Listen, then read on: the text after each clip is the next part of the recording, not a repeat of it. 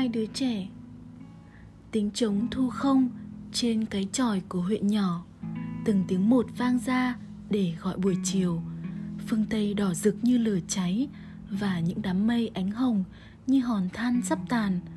Dãy tre làng trước mặt đen lại và cắt hình rõ rệt trên nền trời. Chiều chiều rồi, một buổi chiều êm ả như du, vang vẳng tiếng ếch nhái kêu dâm gian ngoài đồng ruộng theo gió nhẹ đưa vào. Trong cửa hàng hơi tối mũi đã bắt đầu vo ve. Liền ngồi im lặng bên mấy quả thuốc sơn đen, đôi mắt chị bóng tối ngập đầy dần và cái buồn của buổi chiều quê cứ thấm thía vào tâm hồn ngây thơ của chị. Liên không hiểu sao, nhưng chị thấy lòng buồn man mác trước cái giờ khắc của ngày tàn. Em thắp đèn lên chị liên nhé. Nghe tiếng an, liên đứng dậy trả lời hãng thong thả một lát nữa cũng được. Em ra đây, ngồi với chị, kẻo, trong ấy mũi an bỏ ba diêm xuống bàn, cùng chị ra ngoài chõng ngồi. Chiếc chõng man lún xuống và kêu cót két. Cái chõng này sắp gãy rồi chị nhỉ? Ừ để rồi chị bảo mẹ mua cái khác thay vào. Hai chị em gượng nhẹ, ngồi yên nhìn ra thành phố. Các nhà đã lên đèn cả rồi đèn treo trong góc nhà phở mỹ đèn hoa kỳ leo lét của nhà ông cửu và đèn dây sáng xanh trong hiệu khách. Những nguồn ánh sáng ấy đều chiếu ra ngoài phố, khiến cát lấp lánh từng chỗ và đường mấp mô thêm vì những hòn đá nhỏ một bên sáng, một bên tối. Chợ họp giữa phố vãn từ lâu, người về hết và tiếng ồn ào cũng mất. Trên đất chỉ còn rác rưởi, vỏ bưởi, vỏ thị, lá nhãn và bã mía. Một mùi âm ấm bốc lên, hơi ấm của ban ngày lẫn mùi cát bụi quen thuộc quá, khiến chị em liên tưởng là mùi riêng của đất, của quê hương này. Một vài người bán hàng về muộn, đang thu xếp hàng hóa, đòn cánh đã xỏ sẵn vào quang rồi. Họ còn đứng nói chuyện với nhau ít câu nữa. Mấy đứa trẻ con nhà nghèo ở ven chợ cúi lom khom trên mặt đất, đi lại tìm tòi, chúng nhặt nhạnh, thanh nứa thanh tre hay bất cứ cái gì có thể dùng được của các người bán hàng để lại. Liên trông thấy, động lòng thương, nhưng chính chị cũng không có tiền để mà cho chúng nó. Trời nhá nhem tối, bây giờ chị em liên mới thấy thằng cu bé xách điếu đóm và khiêng hai cái ghế trên lưng ở trong ngõ đi ra. Chị tí, mẹ nó theo sau, đội cái chõng tre trên đầu và tay mang không biết bao nhiêu đồ đạc. Tất cả cái cửa hàng của chị sao hôm nay chị dọn hàng muộn thế? Chị tí để trọng xuống đất, bày biện các bát uống nước, mãi rồi mới chép miệng trả lời liên. Ôi chao, sớm với muộn mà có ăn thua gì? Ngày, chị đi mò cua bát tép. Tối đến, chị mới dọn cái hàng nước này dưới gốc cây bảng bên cạnh cái mộc gạch, để bán cho ai? Mấy người phu cạo hay phu xe, thỉnh thoảng mấy chú lính lệ trong huyện hay người nhà thầy thừa đi gọi chân tổ tôm, cao hứng vào hàng chị uống bắt nước chè tươi và hút điếu thuốc lào. Chị tí chả kiếm được bao nhiêu, nhưng chiều nào chị cũng dọn hàng, từ chập tối cho đến đêm. Chị kê xong chõng, ghế, dịch ngọn đèn hoa kỳ, lại ngồi tiêm trầu, còn thằng cu thì loay hoay nhóm lửa để nấu nồi nước chè. Lúc bấy giờ chị mới ngẩng lên, nói chuyện với liên. Còn cô chưa dọn hàng à? Liên giật mình kêu khẽ chết chửa, rồi đứng dậy dục em. Vào đóng hàng thôi, không mẹ ra mắng chết. An đáp, hôm nay em chưa chắc mẹ có ra không chị ạ, mẹ còn bận làm gạo cơ mà.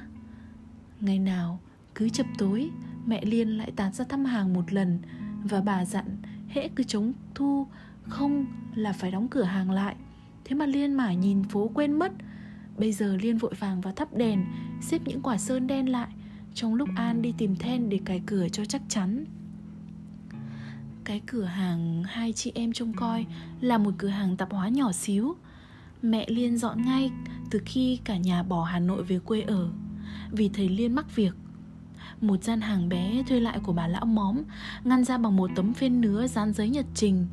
Mẹ liên giao cho liên trông coi, bà còn bận làm hàng sáo và buổi tối thì hai chị em cùng ngủ đây để trông hàng liên đếm lại những phong thuốc lào xếp vào hòm những bánh xà phòng còn lại vừa lầm nhầm tính tiền hàng. Hôm nay ngày phiên mà bán cũng chẳng ăn thua gì. Có phải buổi trưa em bán cho bà Lực hai bánh xà phòng không? Ai ăn ngẫm nghĩ rồi đáp. Vâng, bà ta mua hai bánh Còn cụ Chi lấy chịu nửa bánh nữa. Liền với cái bàn tính cộng số tiền Để trong hàng nóng và mũi quá Chị ngần ngại rồi xếp hết cả tiền vào cháp Không tính nữa. Thôi, để mai tính một thể. An nhìn chị, Chỉ đợi lúc ấy, Hai chị em vội đóng cửa hàng để lại ra ngoài kia, Ngồi trên trõng ngắm nhìn phong cảnh ngoài phố. Liên quá vội chắp tiền Với một chiếc khóa chị đeo vào dây, Xà tích bạc ở thắt lưng, Chiếc xà tích và cái khóa chị quý mến và hãnh diện, Vì nó tỏ ra chị là người con gái lớn và đảm đang. À cô bé làm gì thế? Nghe cô nói tiếp theo của tiếng cười khanh khách Chị em Liên không ngần Không cần ngoảnh mặt ra cũng biết ai đã vào hàng. Đó là cụ Thi Một bà già hơi điên. Vẫn mua rượu ở hàng Liên Liên đã biết tính bà. Chỉ lặng lặng rót một cút rượu ti đầy đưa cho cụ. Chị không dám nhìn vào mặt cụ Và trong lòng hơi run sợ. Chị mong cho cụ chóng đi. Cụ cầm cút rượu soi lên rồi cười giòn giã nói Ha, em Liên Thảo nhỉ Hôm nay lại rót đầy cho chị đây. Cụ ngứa cổ ra đằng sau, Uống một hơi cạn sạch, Rồi vừa chép miệng, Vừa lần ruột tượng trả tiền. Cụ để ba đồng xu vào tay Liên, xoa đầu chị một cái, Rồi lảo đảo bước ra ngoài. Hai chị em Liên đứng sững nhìn theo cụ đi lần vào bóng tối. Tiếng cười khanh khách nhỏ dần về phía làng. Trời đã bắt đầu đêm, Một đêm mùa hạ êm như nhung Và thoảng qua gió mát. Đường phố và các con ngõ dần dần chứa đầy bóng tối. Các nhà đã óng im ỉm Trừ một vài cửa hàng còn thức Nhưng cửa chỉ để hé ra một khe ánh sáng. Trẻ con tụ tập trên vỉa hè Tiếng cười nói vui vẻ Khiến An thèm muốn nhập bọn với chúng để nô đùa Nhưng sợ trái lời mẹ dặn phải coi hàng Nên hai chị em đành ngồi yên trên trõng Đưa mắt dõi theo những bóng người về muộn Từ từ đi trong đêm. Vòng trời, ngàn ngôi sao ganh nhau lấp lánh Lẫn với vệt sáng của những con đom đóm bay là trên mặt đất, Hay len vào cành cây. An và Liên lặng ngước nhìn lên, Nhìn các vì sao để tìm sông Ngân Hà Và các con vịt đi theo sau ông thần nông.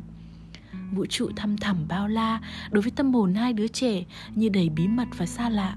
Làm mỏi trí nghĩ, nên chỉ một lát, hai chị em lại cúi nhìn về mặt đất, về quãng sáng thân mật chung quanh ngọn đèn lay động trên trọng hàng của chị tí về phía huyện, một chấm lửa khác nhỏ và vàng lơ lửng đi trong đêm tối. Mất đi, rồi lại hiện ra. An chỉ tay bảo chị. Kia hàng phở của bác siêu đã đến kia rồi.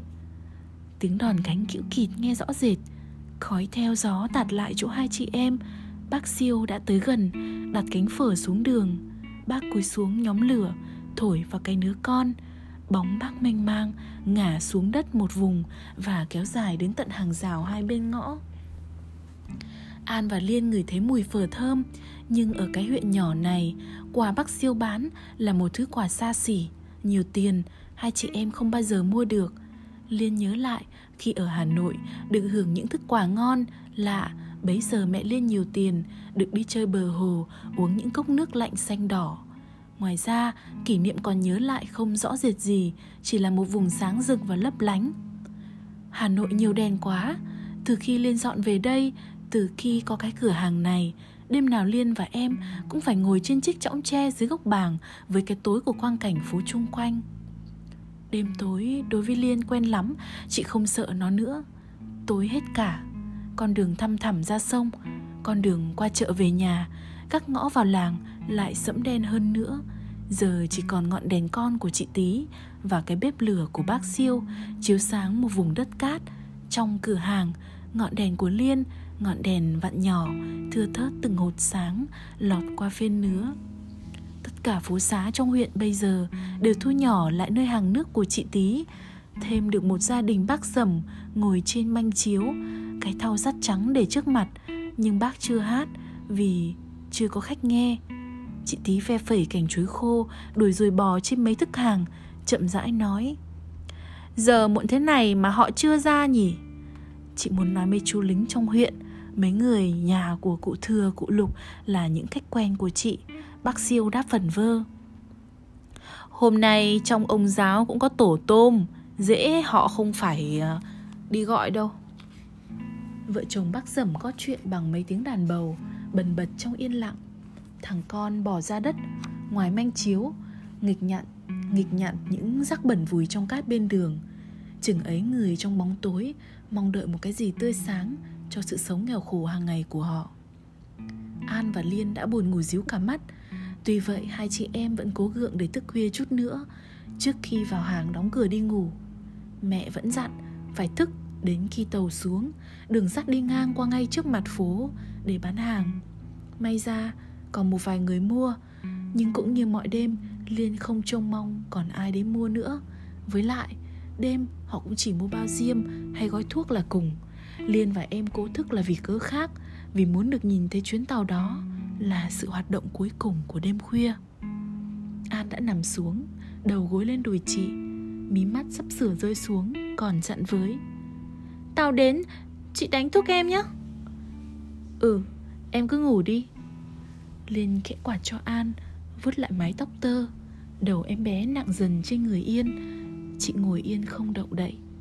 Qua khe lá của cánh bà ngàn sao Vẫn lấp lánh, Một con đom đóm bám vào dưới mặt lá, Vùng sáng nhỏ xanh nhấp nháy, Rồi hoa rụng xuống vai Liên khe kẽ Thỉnh thoảng từng loạt một, Tâm hồn Liên yên tĩnh hẳn, Có những cảm giác mơ hồ không hiểu. Chống cầm canh ở huyện, Đánh tung lên một tiếng ngắn. Khô khan, Không vang động ra xa, Rồi chìm ngay vào bóng tối. Người vắng mãi. Trên hàng ghế chị tí mới có hai, Ba bác phu Ngồi uống nước và hút thuốc lào. Nhưng một lát từ phố huyện đi ra, Hai ba người cầm đèn lồng lung lay các bóng dài. Mấy người làm công ở hiệu khách đi đón bà chủ ở tỉnh về. Bác siêu nghiền cổ nhìn ra phía ga lên tiếng. Đèn ghi đã ra kia rồi. Liên cũng trông thấy ngọn đèn xanh biếc. Sát mặt đất như ma chơi, Rồi tiếng còi xe lửa ở đâu vang lại. Trong đêm khuya, Kéo dài ra theo gió xa xôi Liên đánh thức em. Dậy đi, An Tàu đến rồi. An nhòm dậy, Lấy tay dụi mắt cho tỉnh hẳn. Hai chị em nghe tiếng rồn rập Tiếng xe rít mạnh vào kia Một làn khói bừng sáng trắng lên đằng xa, Tiếp đến tiếng hành khách ồn ào, Khe khẽ. Mấy năm nay, buôn bán kém nên người lên xuống ít Có khi hai chị em đợi chờ mãi mà chẳng thấy ai. Trước kia ở sân ga có mấy hàng cơm mở đón khách Đèn sáng cho đến nửa đêm. Nhưng bây giờ họ đóng cửa cả rồi Cũng im lặng, tối đen như ngoài phố. Hai chị em chờ không lâu Tiếng còi đã kít rít lên Và tàu rầm rộ đi tới. Liên dắt em đứng dậy để nhìn đoàn xe vụt qua Các toa đèn sáng trưng Chiếu sáng cả xuống đường. Liên chỉ thoáng trông thấy những toa hạng trên sang trọng, Lố nhố những người, Đồng và kền lấp lánh Và các cửa kính sáng, Rồi chiếc tàu đi vào trong đêm tối, Để lại những đốm than đỏ Bay tung lên đường sắt. Hai chị em còn nhìn theo cái chấm nhỏ của chiếc đèn xanh Treo trên toa sau cùng, Xa xa mãi, Rồi khuất sau rặng tre. Tàu hôm nay không đông nhỉ, Chị nhỉ? Linh cầm tay em, Không đáp. Chuyến tàu đêm nay không đông như mọi khi, Thưa vắng người Và hình như kém sang hơn. Nhưng Họ ở Hà Nội về. Liên lặng theo mơ tưởng. Hà Nội xa xăm, Hà Nội sáng rực, Vui vẻ và huyên náo. Con tàu đã đem một chút thế giới khác đi qua, Một thế giới khác hẳn. Đối với Liên, Khác hẳn các vầng sáng ngọn đèn của chị Tí Và ánh lửa của bác Siêu. Đêm tối vẫn bao bọc chung quanh Đêm của đất quê Và ngoài kia, Đồng ruộng mênh mang và yên lặng. Thôi, đi ngủ đi chị. Liên vỗ vai em Ngồi xuống võng. An cũng ngồi xuống và ngả đầu vào vai Liên. Tiếng vang động của xe hỏa đã nhỏ rồi Và mất dần trong bóng tối. Lắng tai cũng không nghe thấy nữa. Sao trên trời vẫn lấp lánh, Cả phố huyện bây giờ mới thật là hết náo động.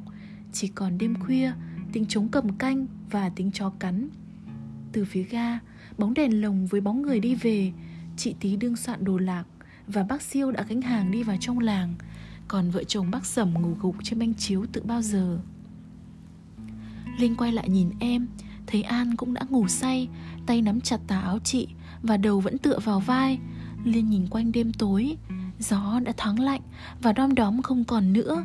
Chị cúi gục xuống vực và lòng em trong hàng, Mắt cũng đã díu lại.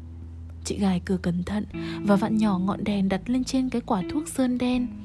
Rồi Liên đến bên em nằm xuống. Chị gối đầu lên tay nhắm mắt lại. Những cảm giác ban ngày lắng đi trong tâm hồn Liên Và hình ảnh của thế giới quanh mình Mờ mờ đi trong mắt chị.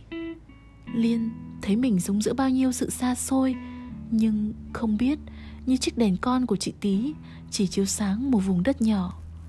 Nhưng Liên không nghĩ được lâu, Mắt chị nặng dần rồi sau Liên ngáp vào giấc ngủ yên tĩnh Cũng yên tĩnh như đêm ở trong phố Tịch mịch Và đầy bóng tối.